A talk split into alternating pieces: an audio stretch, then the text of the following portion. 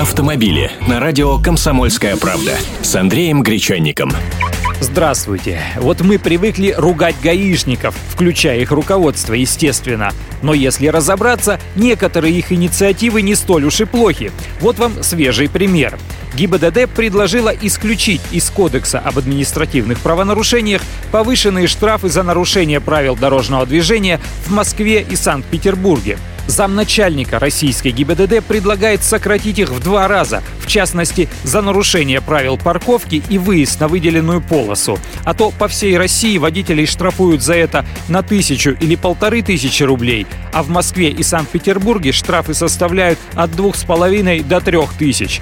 Но за остальные нарушения он предлагает увеличить штрафы, например, за проезд перекрестка на красный сигнал светофора с 1000 до 3000 рублей, за перестроение без включения поворотника с нынешнего стольника аж до 8 сотен рублей. Для грузовиков, которые лезут в левые ряды, со 100 рублей до 1000. А еще предложено увеличить наказание за причинение вреда здоровью средней тяжести вследствие ДТП. Сейчас максимальный штраф составляет 2500 рублей, а ГИБДД предложила его поднять до 25 тысяч. Все логично, с одной стороны. Создаешь реальную угрозу, раскошеливайся, чтобы впредь не хотелось. Вот только опасаюсь, что в конце концов некоторые штрафы поднимут, но другие снизить забудут.